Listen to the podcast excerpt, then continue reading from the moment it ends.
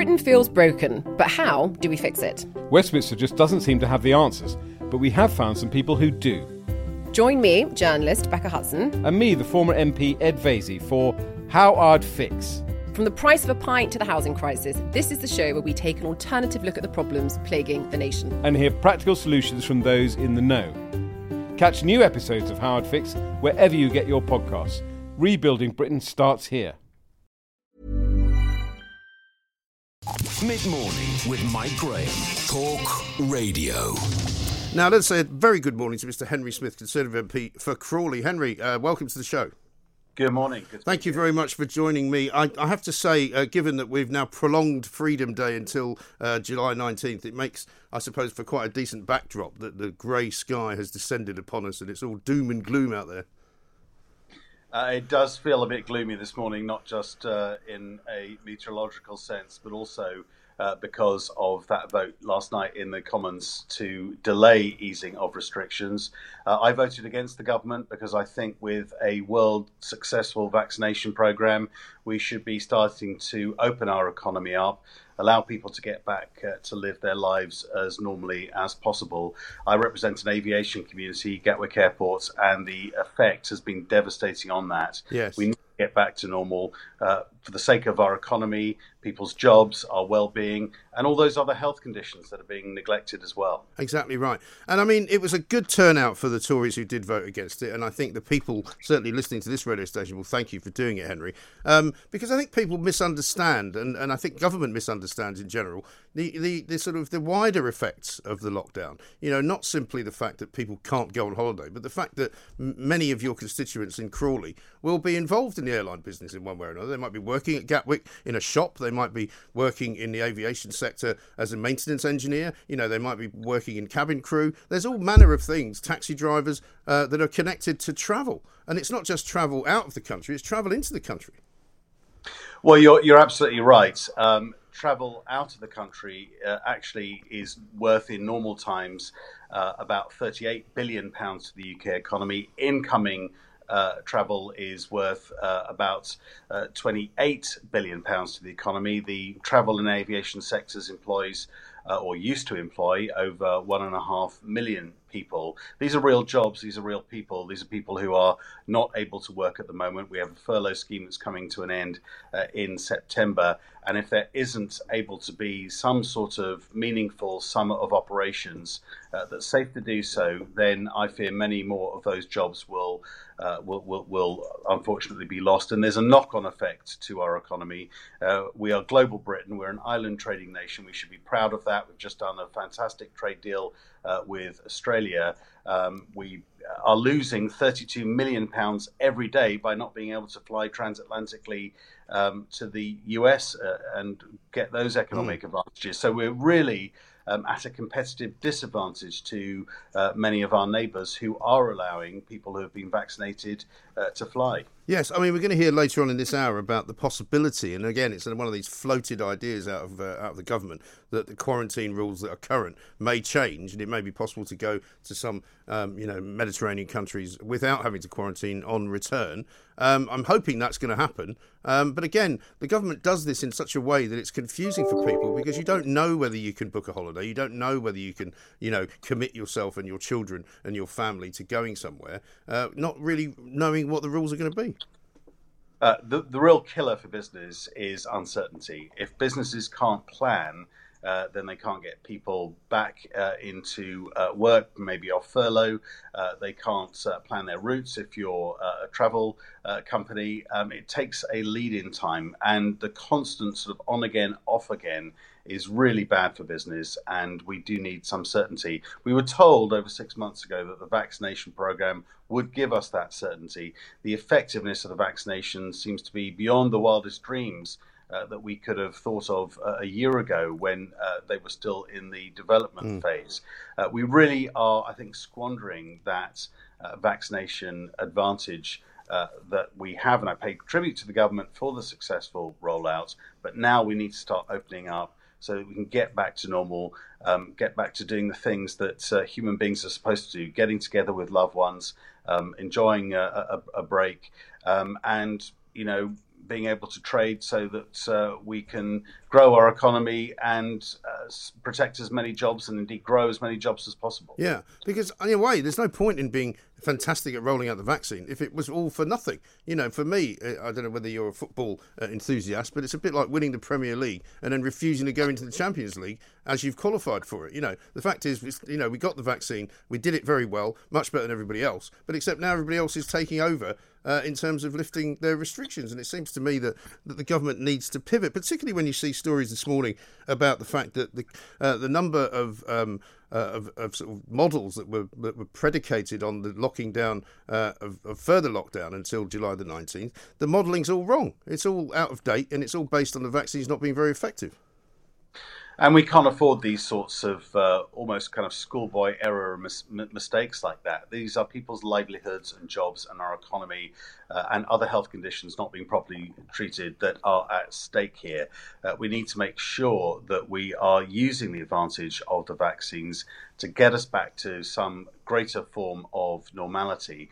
Uh, and, you know, I, I, I am truly concerned that the risk balance is out of kilter in terms of these decisions that have been made, and that's why you know last night in the House of Commons um, I voted against extending these restrictions. Um, the effect it's having on um, individuals' um, ability to enjoy themselves, uh, to be able to meet up with loved ones as well, is something that I think we're storing up mental health problems as well. Yeah, I think that's absolutely right. And what do you make of the other story this morning, Henry, about the, the idea that we this may drag on a lot further than than we know. That even if July the nineteenth does happen, in the sense that many restrictions are lifted, there will still be a kind of imperative for some people to continue to work from home.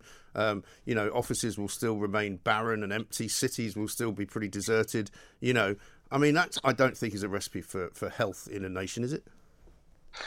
Well, I think there will be some longer term changes as a result of the pandemic, and some of those may be more positive. I mean, you know, less people crowded onto trains going into London, which is my experience or was my experience um, in, the past. Um, you know, there will be some longer term advantages, better work life balance perhaps, but um, we cannot sort of have our society operating in this completely artificial uh, manner that it has been now for 15 months. And this sort of, again, uncertainty of you know what's going to happen next are restrictions going to come back on again uh, is really damaging uh, and uh, we do need some certainty. We yeah. promised the vaccination program would deliver that, and we now need to see that. And are you satisfied, uh, as a as a member of, of the Parliamentary Conservative Party, Henry, that the data that they're saying they're following here is actually convincing? Because I'm not so sure. I get asked this question an awful lot uh, by many people, particularly listeners, but also a lot of guests that I have on as well. They say, you know, please, if you do get on some MPs, ask them if they, if they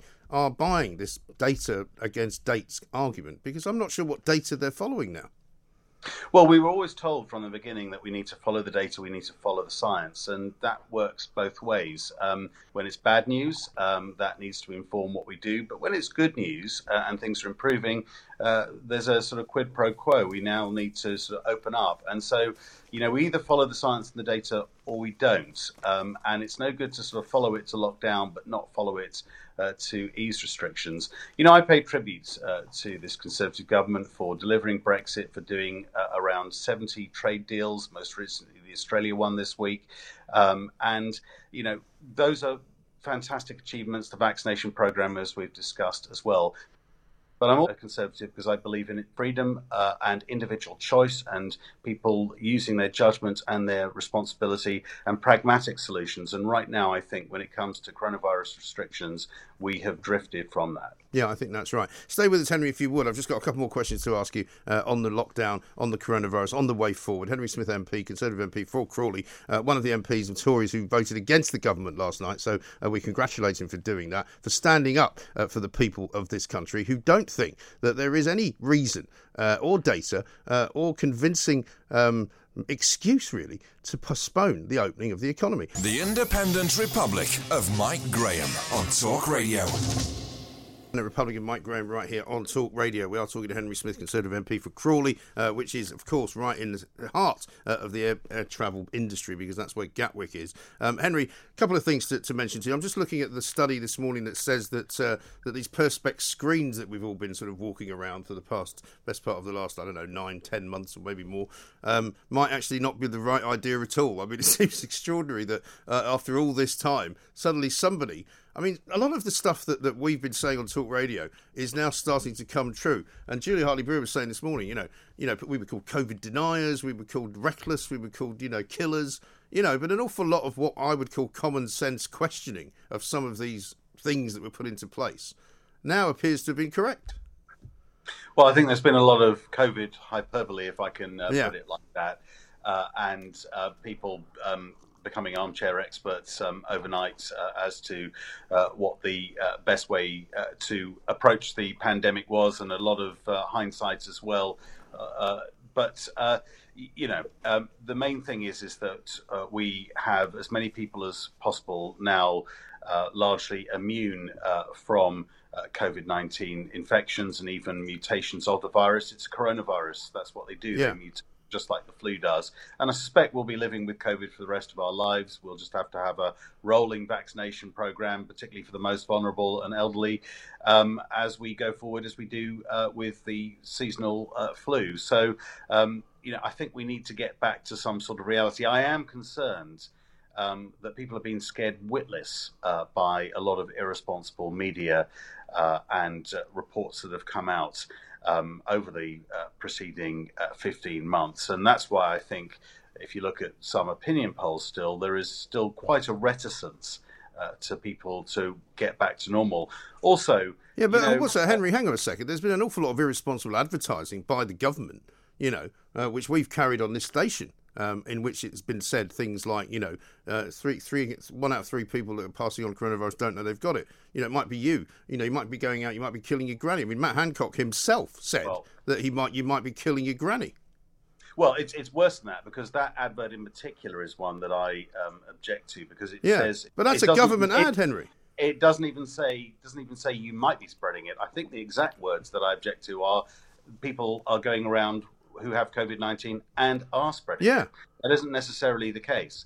Um, so uh, I do think we need to get this better balance and perspective uh, of um, the risks associated mm. with uh, COVID 19. We cannot keep our society and our economy effectively uh, closed down um, and um, you know expect uh, to be able to uh, recover. We no. do need to start getting, uh, I think, a more pragmatic attitude. Well, yeah, and also I think what you need to also look at, Henry, is the questions that are being asked by the polling companies. Because when the polling company says, you know, would you like to see more lockdown restrictions in order to save lives, most people are going to say yes because they don't want to sound like they're horrible people. But of course, if you answer the question a different way, would you like to see more lockdown restrictions so that it cripples even more businesses and more people uh, aren't able to get access to the NHS? They're going to say no. You know, well, it's, it's, it's the classic uh, loaded uh, question. Exactly, um, you're absolutely so right. So I'm, I'm, not buying it. I mean, look at, for example, these figures that were released just the other day. Uh, the vaccine, the Pfizer vaccine, 96% effective against hospitalisation.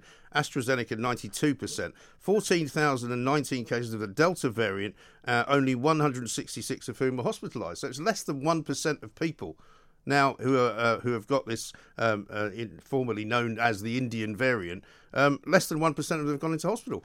You know, and so uh, numbers of people dying under under uh, under ten, single figures practically every day. You know, um, I think the government is responsible for all the scaremongering.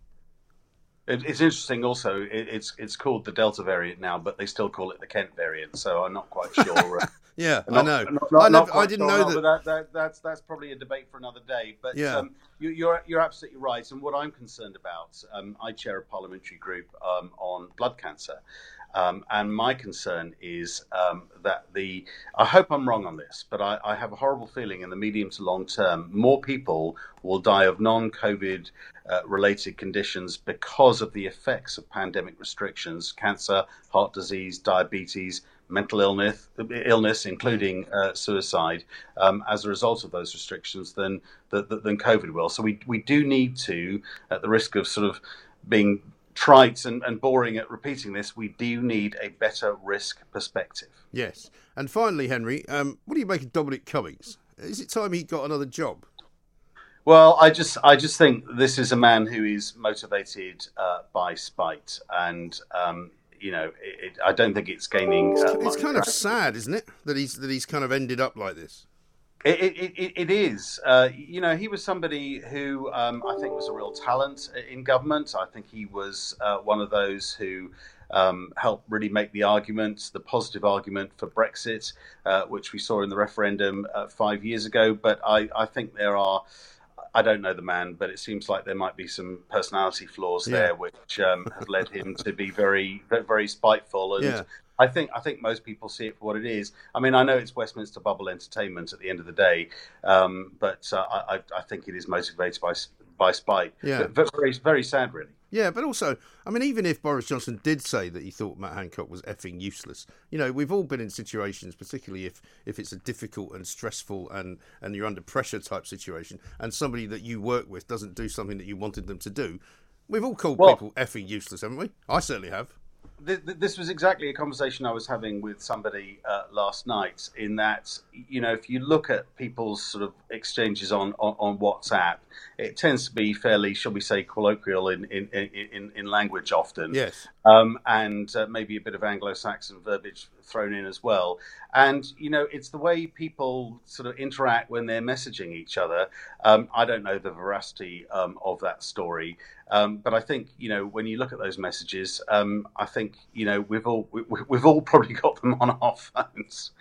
But also the speed with which we now communicate. You know, there are times you answer things so quickly, um, and then you kind of go, "Oh, I probably shouldn't have said that." But you know, you move on to the next one. You have another twenty-five messages to answer in the next five minutes before you have to do something important. You know. Well, it, exactly. I actually turned off my WhatsApp notifications a few months ago because. Uh, oh, I don't have any notifications. I, I, I, I, dip in every couple of couple of hours. Yes. No, I actually say just, to just people, for my, just for my sanity. Yeah, no, I say to people, I'm not, I, am not having any notifications on Twitter, WhatsApp. There's too many of them. If you really want to get a hold of me, just ring me. Because it's amazing how few people actually use the phone to make a phone call. Yeah. You know, times have changed. I think. Maybe... Indeed. Well, listen, Henry, thank you very much indeed. Good to talk to you. Uh, perhaps we'll get you in the office uh, and in the studio one of these days, behind a Perspex screen or otherwise. Uh, Henry Smith, Conservative MP for Crawley, voted against the government last night. One of the good guys, ladies and gentlemen. Uh, thank you very much. The Independent Republic of Mike Graham on Talk Radio. Um, I don't know where the summer's gone. Hopefully, it's going to come back. Uh, but we might actually get a bit of a glint of light at the end of the tunnel because we're about to speak to Paul Charles, Chief Executive of the PC Agency, a travel consultancy firm. Let me just read you a couple of quick tweets, though. Justin says this um, Henry Smith speaks a lot of sense and he didn't vote for the extension, but I'm never keen on the dismissal of armchair experts. People can read, and let's be honest, haven't we had enough of actual experts? Well, you know, it's interesting. Charles Walker MP um, has uh, been talking yesterday in Parliament about the possibility that we should, in fact, elect the members of SAGE, that we should not be driven and guided by these maniacs, these behavioural experts, these psychologists, these people who are not even experts in virology, not even experts in epidemiology, but are in fact experts simply in behaviour. And I mean, how can you be an expert in behaviour? Susan Michie, who makes her way onto Plank of the Week this week, by the way, uh, member of the Communist Party, or former member of the Communist Party, a woman who thinks that it's a great idea to keep masks forever, social distancing forever, a woman who thinks that she alone can predict how people will behave and that she can actually come up with policy for governments which will make people behave in particular ways. I think that's quite creepy, don't you? 0344 499 1000. Let's talk to Paul Charles because this morning on the front of the Daily Telegraph, return of holidays if you are vaccinated. Could it be true? Paul, very good morning to you. Good morning, mate. Nice N- to see you again. Nice to yes, see you too. Well, listen, this is a turn up for the books, isn't it? Yeah, um, it's certainly true. Um, the government is discussing this behind the scenes. It's possible they could announce something on the 28th of June at the next milestone review into mm. the whole traveller testing regime that, that it is their intention. And of course, they're still way behind where America are and where Europe is. Both of those regions are letting their double jab citizens uh, travel and, in fact, not have to quarantine when they return unless they're coming back, obviously, from a red zone. So it's progress for the UK, but we're still behind where the others are. Well, we are. But what exactly will the government be thinking here? Because, Paul, you've been talking to them for many uh, months, backwards and forwards, on, on, on sort of, um, you know, cause and effect of, of what would happen if somebody went somewhere and then came back. You know, we saw what happened in Portugal. You know, they promised us when they called off Portugal, moved it into the amber section instead of the green section, and that was to safeguard June the 21st. That clearly wasn't true. Uh, lots of people have now had to pay lots and lots of money to come back early to avoid quarantine. And people are basically, I mean, and a lot of travel companies have now just kind of ground to a halt because they don't have any clue whether July the 19th is going to help them or not.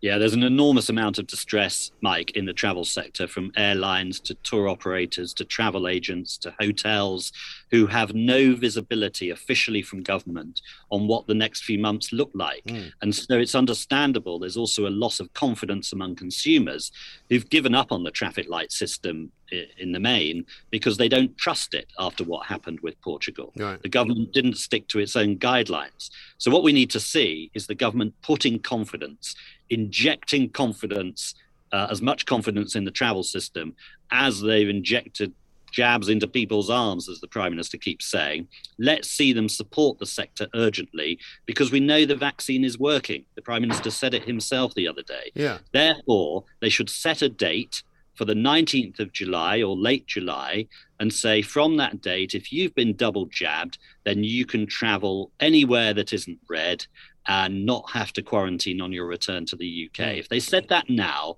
people would start booking for travel from that date and cash would start flowing back into the travel sector, which is what's needed. Yes, but of course it would be discriminatory, wouldn't it? Because people who haven't been double jabbed, for example, or not jabbed at all, um, would they be able to join in as long as they could take a test? Or, or uh, and here's a supplementary question without asking you too many questions: Would the double jab mean you wouldn't need to take a test either?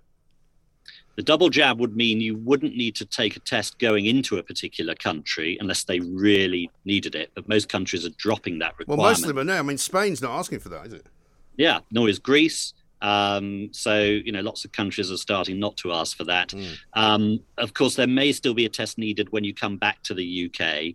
I think the UK government still want to be doing a lot of testing for, you know, under their genomic sequencing programs. So they're checking for any future variants. So I don't think it's going to eradicate testing altogether. That will still be a core part of the government strategy. But I think most people who've been double jabbed would take would take that. They would say, as long as I don't have to do five tests to go to Malta and come back and test a release. I'm happy to do one. well. it's the two. cost as well, isn't it? I mean, it depends. If you've got a family of four, it's still at the moment, even if you've only got to do two tests, it's it's a thousand quid yeah, it's it's far too expensive, and that's what's putting the mass market off. There are a lot of people traveling at the luxury end of the market, but that's only a small part of the travel sector. It's the mass market that's been put off, mm. and that's why the big operators and airlines are in are in some trouble. To answer your other question about um, those who obviously can't take the jab for medical reasons, for example, um, then they would still need to be tested. I think that's going to be a core part of travel for right. the next couple. yes, years. but what I'm saying is they wouldn't be obstru- obstructed from going. Is, is what I'm saying. I mean, like for example, you might be 25, you might have you know uh, absolutely nothing wrong with you, but you haven't had uh, a, a vaccination yet because you haven't it hasn't reached you. Yes, that's right. No, testing is going to be a core part of your travel t- checklist uh, over the next two years, I reckon, especially for some countries. If you look at um, Asia, parts of Asia, Southeast Asia, uh, Australia. It's going to be some time before they open up. They're not going to open up this year. It will be 2022. Mm. So, although things are looking brighter for the end of July onwards, uh, it, we won't be able to go everywhere. There'll still be some parts of the world which sadly are out of bounds due to the fact they haven't rolled out the vaccine as quickly as we have, or because they can't afford to roll out the vaccine, or because their infection rates are still too mm. high. I mean, I've been saying to people in the last week or two, notwithstanding the fact that we knew they were going to postpone June 21st, that there will come a time, surely quite soon, where the government starts to see that there's a bit of opposition, uh, which is growing to an awful lot of what they're doing. And I wonder whether um, the launching of a legal challenge by Ryanair and some of the airports in this country um, have sort of had a bearing on this decision if it is made because the airlines have had enough. They're sick to death of it. The airports have had enough. They're sick to death of it. And there is no real data. I mean, they're asking for what similarly was being asked by the hospitality industry. You know, where's your evidence? Show us why you can't let this happen. There's huge frustration among the airlines and airports. They're losing shed loads of money. They're they're doing this as a last resort. Personally, the way the government works, I don't think legal action is going to work. The government always find a way to mm. uh, win most legal cases. Um, and I'd rather see the money putting into helping those in the sector who really need it, I yeah. think, to survive, because a lot of agents and operators can't survive. But it shows the frustration in the sector. And the other thing is, of course, the government is is not acting because of legal pressure. It's acting because it's realizing it's being left behind because the US and the EU are letting their citizens travel freely once they've been double jabbed. Mm. And the government simply can't hold this position forever.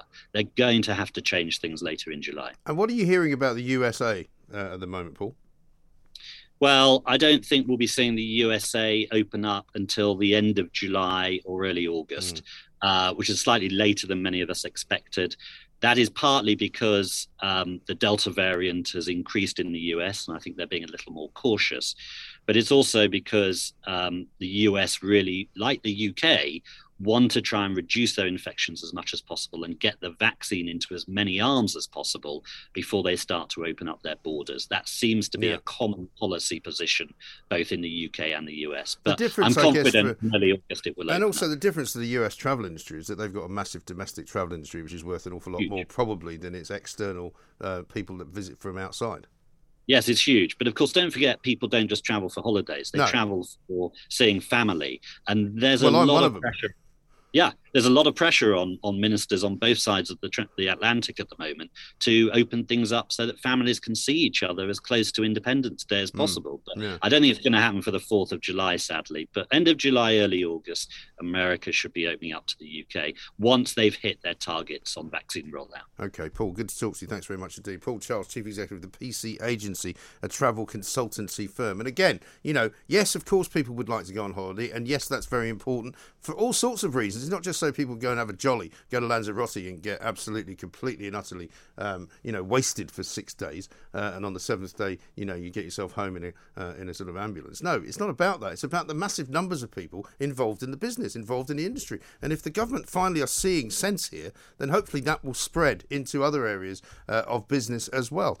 I don't want to see people uh, staying at home forever. I don't want to see cities deserted forever. Although, uh, if it's anything like it was this morning, trying to get into work, I've never seen the roads so busy. I've never seen the roads so completely and utterly destroyed by that idiot Sadiq Khan. Uh, he seems to be doing his best to completely and utterly bring London to a standstill. The plank.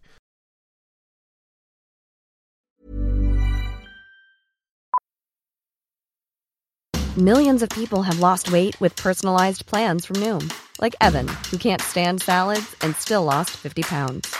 Salads, generally, for most people, are the easy button, right? For me, that wasn't an option. I never really was a salad guy. That's just not who I am. But Noom worked for me. Get your personalized plan today at Noom.com. Real Noom user compensated to provide their story. In four weeks, the typical Noom user can expect to lose one to two pounds per week. Individual results may vary. This is Paige, the co-host of Giggly Squad, and I want to tell you about a company that I've been loving, Olive and June. Olive and June gives you everything that you need for a salon quality manicure in one box. And if you break it down, it really comes out to $2 a manicure, which is absolutely insane. It's also so easy to get salon worthy nails at home with Olive and June. The difference between how your nails used to look when you did them yourself and now with the Mani system is a complete game changer. The best thing about Olive and June too is it's a quick dry, dries in about one minute, lasts for five days, and full coverage in up to one to two coats. Visit oliveandjune.com slash perfect Mani 20 for 20% off your first system. That's oliveandjune.com slash perfect Mani 20 for 20% off your first system system. When you're ready to pop the question, the last thing you want to do is second guess the ring. At Bluenile.com, you can design a one of a kind ring with the ease and convenience of shopping online. Choose your diamond and setting. When you find the one, you'll get it delivered right to your door. Go to Bluenile.com and use promo code LISTEN to get $50 off your purchase of $500 or more. That's code LISTEN at Bluenile.com for $50 off your purchase. Bluenile.com code LISTEN.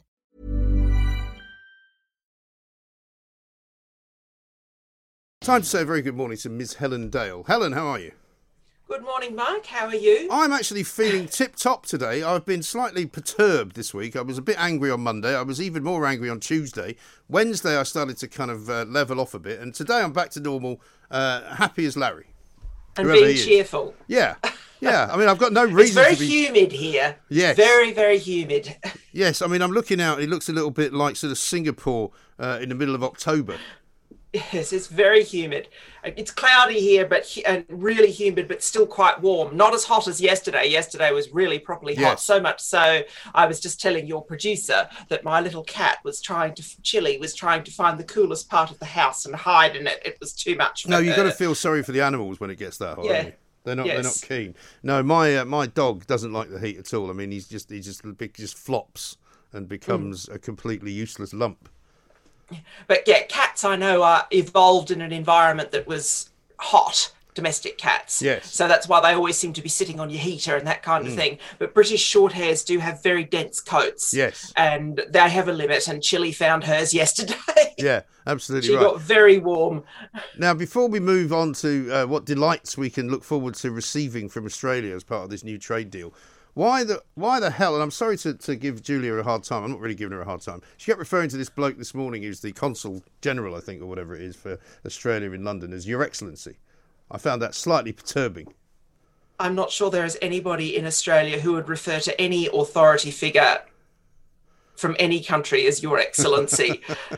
and I did used to work in the Australian Parliament, and I have seen many politicians from both sides of the aisle give speeches or meet press conferences in in the mural room in Parliament House in Canberra, and I never ever heard that language. I have mean, no I- idea to whom she's referring, Yeah, but I, that's I mean, I. I always thought that the Australians had a very healthy disregard for politicians. It's one of the it's things an I like about it's a it's an intensely egalitarian culture so blowing smoke up someone's bum excuse my french but that's what it is because they've got a gong or a fancy handle or they're b- a blue blood or that kind of thing has never been part of australian culture i mean my father was quite posh and uh, he has had he's dead now he had the right to use a minor title. And he tried to pull rank when he first came to australia and got told by an immigration official um, i'm sorry i'm a card carrying member of the liberal party which in australia is the conservative party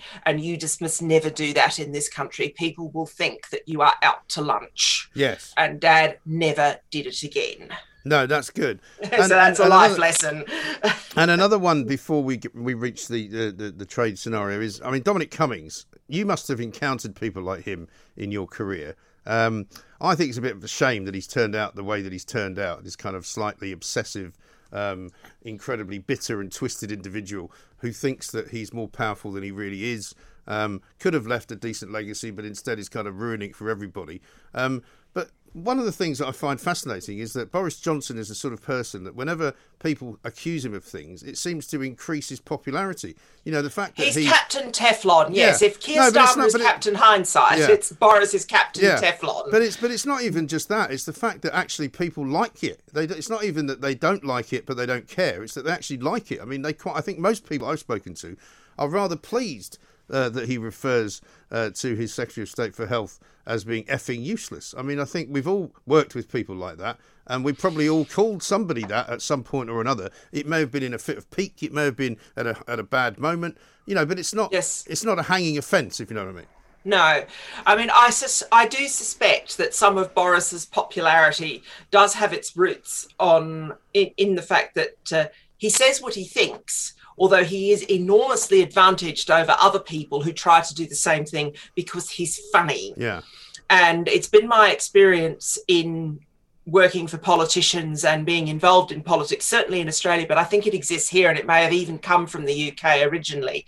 Uh, this idea that someone who can who can brush it all off with a light touch and a joke seems to just be able to get away with anything. Um, by the same token, whilst I don't think Boris is is a bad person. I mean, I, uh, I, my my view very much with Boris Johnson is that he has this effect on people in the London metropolitan bubble, for want of a better word, where one of the reasons why they can't oppose him effectively is because he just makes them lose their minds. Yes. That he has that effect. Whereas Dominic Cummings, I mean, I've used this expression before on the Independent Republic, but he really is a walking exemplar of it. He was the kind of he was the type of boy who nobody wanted to dance with in high school. Yeah. And unfortunately, that whilst that character flaw can be modified as people grow up, as they get older and learn to engage with others, some people never manage to do it. And I have encountered people like that in my life that are just, they're not bad people. I'm, I, am i am not saying this is the thing, you have to be measured with this. I don't think Dominic Cummings is a bad person, but the problem is the difference between him and Boris Johnson is that Boris Johnson, he's like, you know, he's Falstaff yeah. You know, exactly. because thou art virtuous, dost thou think that there shall be no more cakes and ale? You know, it's just, uh, and you know, Falstaff is always the most popular character in in the Henry plays of Shakespeare, and that is why. Yes. Whereas Dominic Cummings is comes across as the opposite. As the opposite. Yeah, and it's incredible, isn't it, that he would spend this much time, um, sort of get, getting nowhere because he's kind of getting nowhere. I mean, I was interested to hear a, a sort of a, a, a, commentator this morning saying that he he's kind of creating a framework, if you like, for when there is an inquiry, that people will have the view that it was all a bit chaotic. But I think we kind of knew that anyway. I think we knew that anyway. The care homes fiasco, to me, is indicative of chaos you don't make a mistake that stupid unless there are problems organizationally yeah. uh, with response to a pandemic and we now know they responded to they didn't respond to a corona they didn't plan for coronavirus they planned for flu uh, the NHS, the sainted NHS, was probably put too high on a pedestal. Mm. So, yes, it did become protect the NHS at the expense of people in care homes, that kind of thing.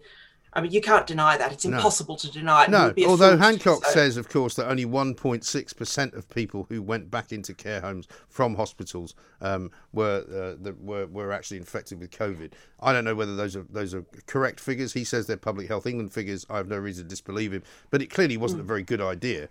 But weren't you also no, astonished, as I was, Helen, yesterday when Hancock gets up in Parliament and basically says that if you've been offered the vaccine uh, and you decide not to take it, effectively the NHS doesn't have a duty of care to look after you.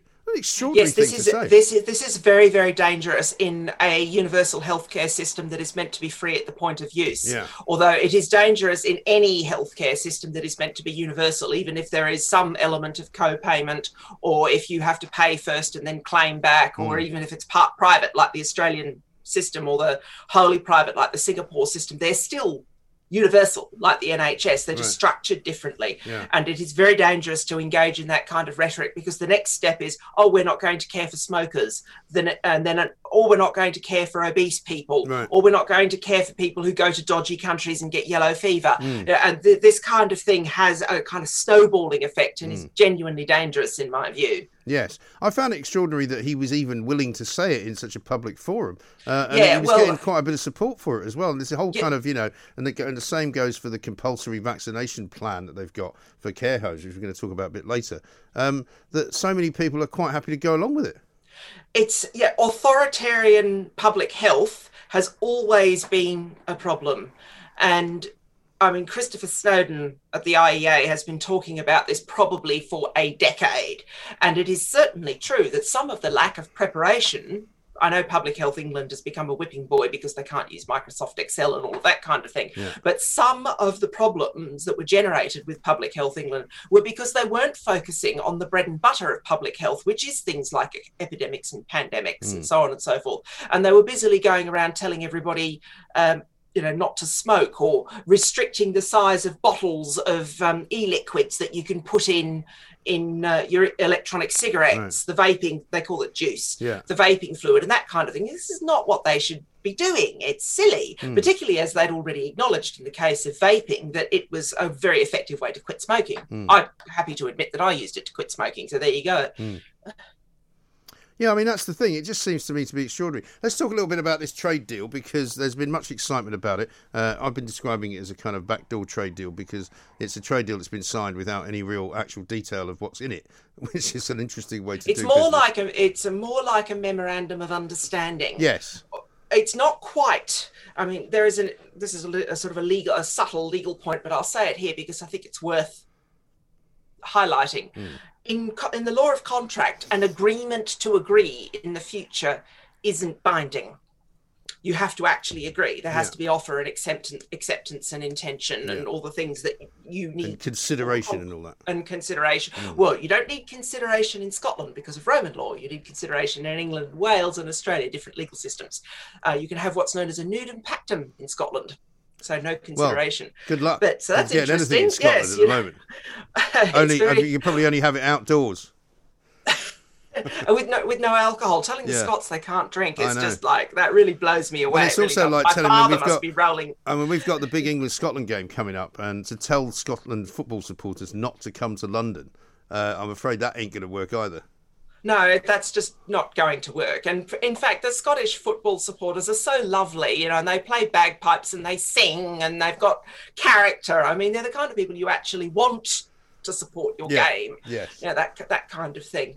So, um, so, the, so it's very much like a memorandum of understanding, which Mm. is kind of not an agreement to agree. It's a bit better than that, but there is not a lot of detail. So, any comments I make have to be pursuant to the fact that it, there isn't a lot of detail.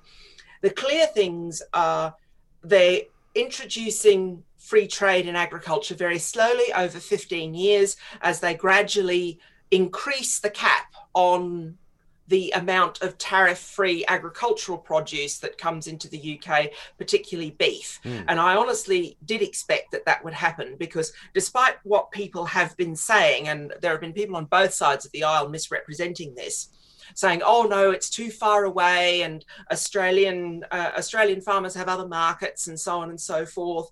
Um, it's not going to knock a hole in British agriculture. They're forgetting that before 1973, the United Kingdom sourced nearly all of its food from Australia, New Zealand, and Canada. Right. And refrigeration and storage and freezer storage and transportation has come on in leaps and bounds since 1973. So, yes, Australian agriculture, it is a behemoth.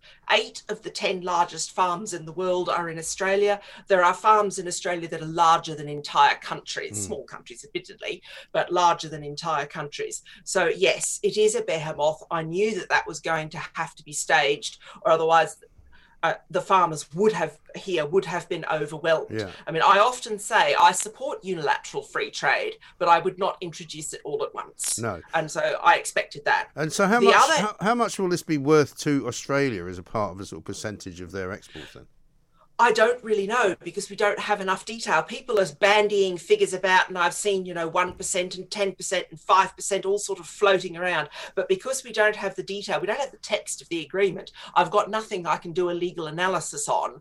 And I've got nothing I can go to my friends in DFAT and say, what do you make of this? What Yeah. do you make of that? Because I don't have the text of the agreement. Nobody does. Um, but it will mean that there will be a degree of return progressively over time for Australian agriculture to have entry to the UK market. Mm. Now, to a degree, this has already started with wine, and but that happened for a different reason. What happened with wine is China basically imposed extraordinary tariffs and import controls on Australian wine. But because Australian agriculture is completely unprotected, there are no tariffs, there are no there is no protection. It's very efficient. The the vintners just pivoted very smoothly to exporting that wine that was mm. not wanted by China to post Brexit Britain. So I'm pretty confident what you'll see there with the wine is the price of Australian wine will drop. And Yes. that will be quite quick. That will happen fairly quickly. From the Australian end, something that is beneficial, and I can talk a little bit about this from personal experience, it became, unless you had an enormous amount of money, quite difficult in Australia over in certain periods because of the UK pivoting towards the European Union, not only to buy a Jaguar at a remotely reasonable price, but you couldn't get parts for it. You Mm. couldn't get original Jaguar parts. And that problem will finally go away. And that's a good thing. I mean, my father was one of these people who was a Jaguar enthusiast, and he wanted a, he always wanted a Jag in the traditional British racing green colours, and he could afford it to buy the, the car new. But he said one of the reasons why he never did it was he said they have made it so difficult to source parts, you have to get them on what's known as the aftermarket Mm. all the time. Yeah. And it really was very irritating. So that will be beneficial to people in Australia who are Jaguar enthusiasts. And also, it will be beneficial to, to Jaguar Land Rover who are here. Listen, Helen, we've got to cut it short today. We've got to run because we've got lots going on, lots to do. Thank you very much indeed. Helen Dale, uh, writer, lawyer, political commentator there. The Independent Republic of Mike Graham on Talk Radio. Let's say a very good afternoon to Chris Mitchell, Chairman of Park Lane Healthcare. Chris, welcome to the show. Good afternoon, Mike. Hi. Thanks very much for joining us. I suppose I should I should start off with asking you whether you agree with Matt Hancock, really, and, and if so, why? I do agree with Matt Hancock. Um, I mean, the world has changed, and uh, it's not. We're not a country that likes to be uh, dictatorial. We're a democracy, but at the end of the day, uh, we've got 300 staff. Uh, all bar about two or three tops at last count have taken the vaccine, and the the edict that we're going to be saying to everybody new is, if you want to work in healthcare, as far as we're concerned, get the vaccine. And I feel very very strongly about it. You know. We, times have changed. You have to adapt accordingly, and uh, it's a very real problem. And fortunately, we don't have it at Park Lane. We only had about 13% dissented at the very start, which was that the national average was 35%. Uh, that was about 6% within a few days. I did a round robin tour of all our homes to meet everybody individually and talk through their concerns. And we've now got a couple of people left, and, and that's where we are. And those people who have not been vaccinated, have they given you a reason? Yeah, they, they, they, they're, they're strong reasons, um, but I mean everybody's got a strong reason. Um, if it's health, if it's health related, then that's fine by us, uh, providing it's proven. But if it's but if it's health related or it's pregnancy, that's that that's fine. But any other reason, I'm going to take some convincing. But once already on board, of course, we live in a society today where you can't say boo to a goose. So you know you, you can't. well, you say can. anything You, well, you can say boo. You can say boo to me, Chris. Don't worry, I can take it. you know. yeah, you know what it's like though. It's a protectionist sort of sort of world that we live in today, and that's fine. You know, we all we all need people to stand up for us. But I feel very strongly about this. Yeah, one. but who's going to stand up for people who don't feel comfortable taking it? Because, as I said, there are plenty of young mm-hmm. women that I know who have said to me that they're not certain that there's any suggestion that there's a problem with fertility by taking it. They're, they're by no means convinced that there is. But if as long as there's uh, a smidgen of doubt, surely you're Yeah. within your rights as a young woman to say, "I don't wish to put my fertility at risk. Therefore, I don't wish to take it." Would you let somebody like that work for you? Well, no. I mean, I would say I would say to those people going forward. I mean, my argument would be, yes, you are within your rights, but go and work in something else. So you would you so you wouldn't employ somebody who had those concerns? Uh, no, they, if, if they from from from now on, our company policy is if people come on board with us, then they've got to agree to take the vaccination or have have had it taken because you know we live in a in a well. My responsibility ultimately is to the residents in our care home and the staff, and the way that you keep them protected is to take that stance. You know, we were offered many, many, many, many tens of thousands of pounds to take people in uh, without the correct checks at the very start of COVID. We turned everything down because ultimately our responsibility was to our residents and staff. And therefore, to keep that going going forward, then we need to have everybody vaccinated. And we've got 300 girls who completely agree with me. And what about the in uh, the, the the residents of the care homes that you've got? How many of those have you got? Uh, about at the moment, about 285, 290. And are they all double jabbed? Yes, they are. So surely they're not in any danger, are they? Well, that's the theory. I mean, that's what the scientists tell us. But you know, you, you're not in any danger if it's 100 percent against the vaccine. You know, the vaccine is 100 percent effective, but we know it's not. I mean, I'm 62 Well, it's years not. It's old. not. The, the, the. Pfizer vaccine is 96 percent effective. Yeah, but it's not. It's not 100 percent. And so, well, nothing. Well, you nothing's know, 100 percent, Chris, is it? Well, nothing is, but you know, it's your gran who's with us, or your granddad, or your parents, or whatever. Um, you know, take that as a compliment, saying granddad for you, anyway. But you know what I'm saying. Yeah, my Uh, granddad's no- long gone. and mine too, sadly. But um, but the, the bottom line is is that uh, yeah, nothing is for certain in life. But when I'm looking after old, vulnerable people, and I look them in the eye, and I look their their kids in the eye, and say we're going to do our utmost to look after them, I mean it. And so therefore, you know, if there's the ways, if there are ways in which I can influence that and make that promise more underlined, then that's one way I'm going to do it, and that is by saying everybody working at Park Lane Healthcare uh, coming on board has to take the vaccine, and we're about 99 point something percent uh, vaccinated as a, as a Right. staff team. And you said earlier that if somebody's pregnant, they don't have to be vaccinated. Is that right? No, because I mean, at the moment, I mean, the, I mean, I'm, I'm not bang up to date because your call came out of the blue. Because I'd stopped doing a lot of interviews because the ship has sailed. You know, I think we should all move on. I think we we well, have we'd to like to. on. We'd like Well, we to, would I'm we afraid like to, the ship hasn't sailed yet because they're only taking people on uh, certain uh, under certain conditions. So there's lots of other ships that are coming behind behind them. Yeah, yeah, yeah. Okay. So, what was your question? My question, my question was: you said earlier that if somebody was pregnant, that that might be a reason why they wouldn't have to get vaccinated. Yeah, and that what I was trying to say, I think, was that was that the the last the last research that we we did on it and that we we uh, took on board was that was that it was still they were still advising uh, ladies who were pregnant uh, not to uh, get the vaccine. To my knowledge, that's still the case. Right. If it's not the case, then our, our ruling would stand. But Well, why do you I think that is the moment- case, though? No idea. I'm not a scientist. I don't Well, know. I would assume it's because it might harm the unborn child. No. Yeah, I would have guessed that's what they're saying. Yeah. Right. Well, so wouldn't it? But be, I'm- I'm wouldn't- asking so wouldn't it be? So wouldn't it be natural then for somebody who might be thinking about having a child to then say, well, if it's not Yes, safe for people to take because they're pregnant, if I'm going to want to be pregnant, maybe it's not Yep. safe for me to take either. Yeah, that's a fair comment. and that and that has been and that has been said.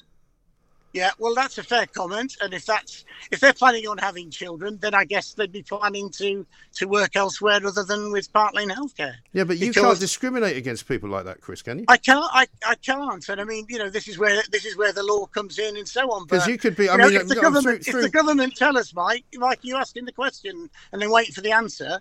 You know, if the government tell us that that's what they're going to do, I'm I'm completely in agreement with them. Well, yeah, but the problem with compulsory orders from the government is It's that- not compulsory order. They don't have to work. People don't have to work in the same in that place. You know, you have a choice about your job.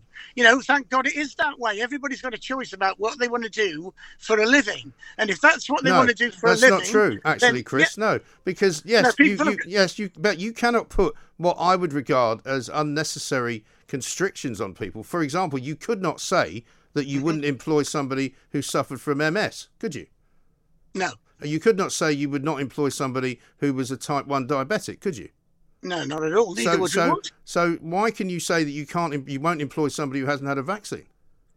because the the bottom line for us is whether they're an, whether they're a risk of infection to our residents, and and they are my ultimate responsibility. Well, you do know, of course, that as you've said earlier, the vaccine does not stop the risk of infection.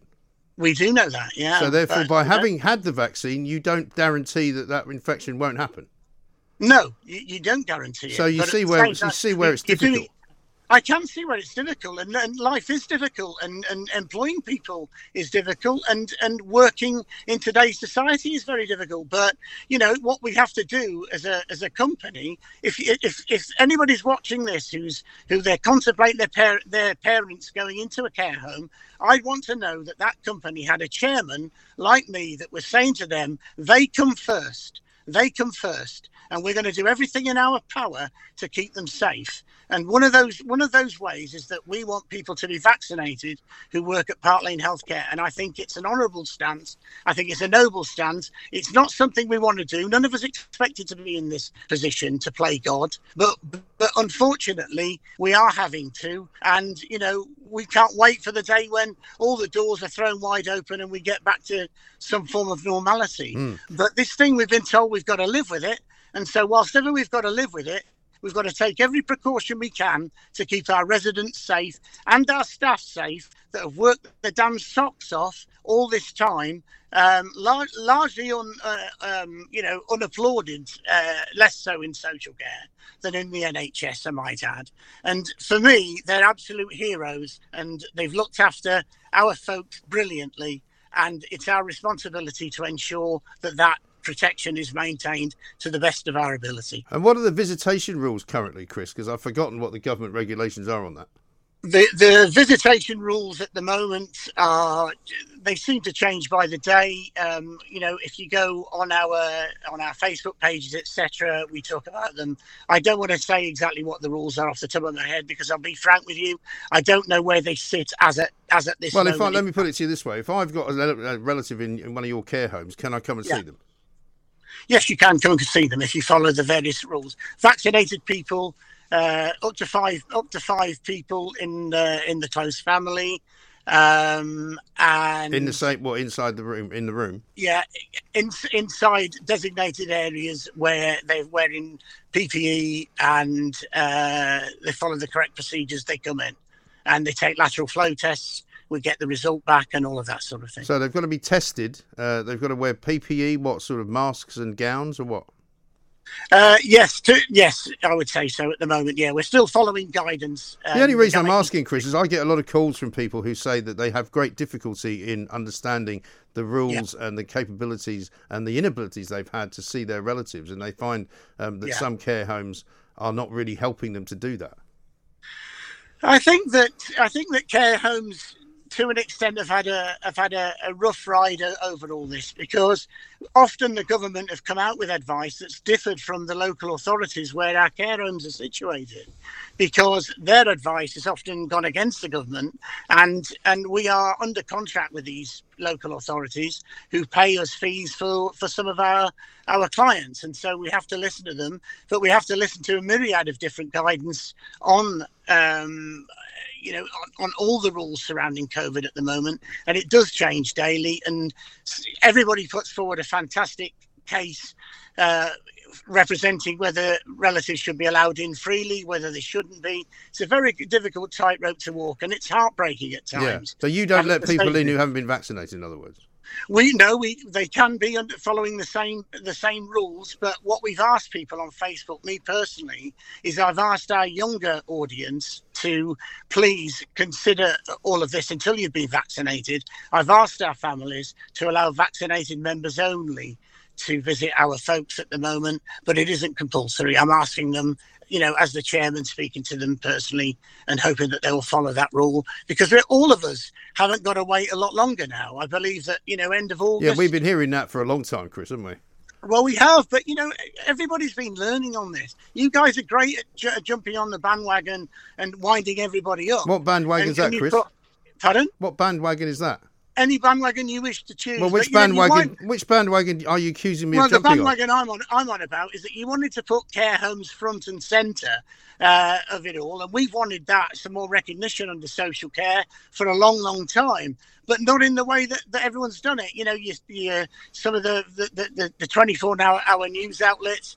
Piers Morgan, uh, who I think is a great broadcaster, but he thinks he's been doing us all a favour, as do you know the likes of the 24-hour broadcasters. But a lot of these people have put us front and centre for the wrong reasons, because everybody now thinks and did think during the height of the pandemic, don't go into a care home, you'll catch COVID. But the reality is, is that everybody, you know, everybody who didn't obey those rules gave our folks at other homes, I might add, COVID rather than us being the the source of COVID.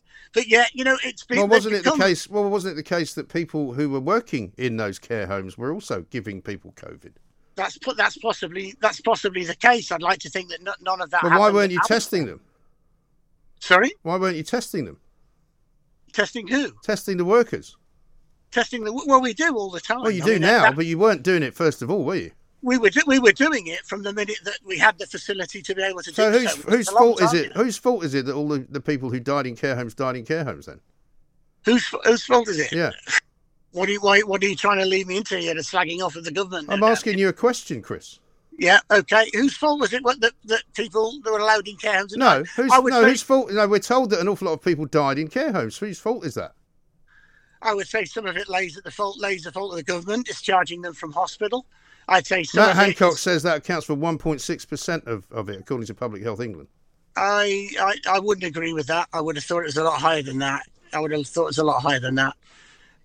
All right. Um, well, so if some of the fault lies with the government, where else does the fault lie?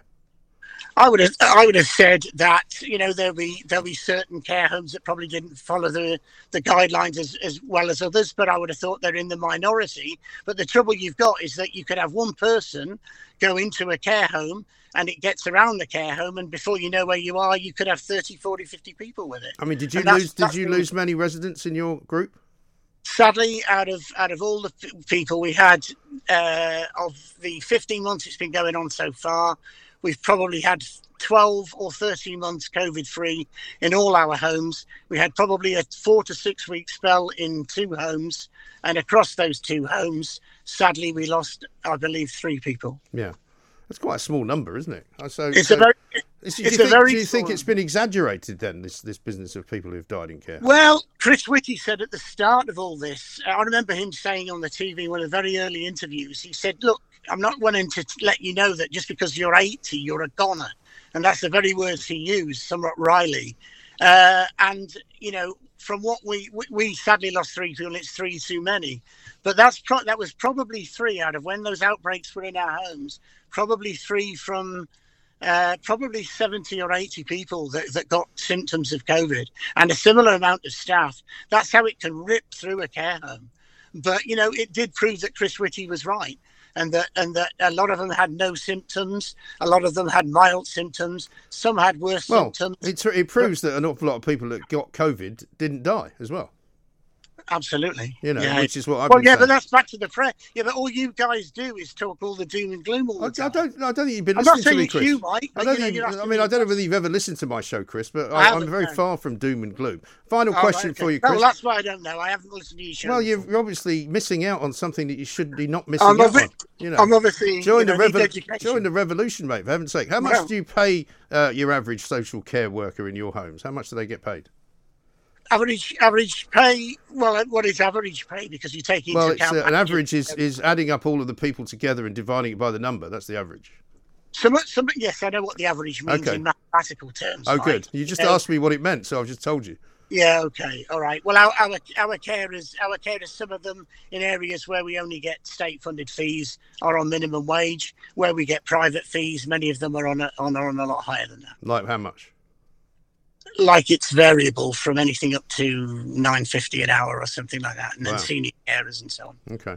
All right, Chris. Well, listen, I appreciate your time. Thank you very much indeed. You need to lose that chip on your shoulder, though, about the journalism in this country, because if it wasn't for the journalists in this country, you'd be in a much worse place, I can tell you that. Chris Mitchell, Chairman of Park Lane Healthcare. Talk Radio. Across the UK, online, on DAB, and on your smart speaker. The Independent Republic of Mike Graham on Talk Radio. If you enjoyed that, be sure to catch the whole show 10 to 1, Monday to Friday on Talk Radio via DAB, online, or via the Talk Radio app. And if you have an opinion on the stories we cover, we'd love to hear from you. Call us on 0344 499 1000 or tweet at Talk Radio during the show to have your say. Mid morning with Mike Graham. Talk Radio.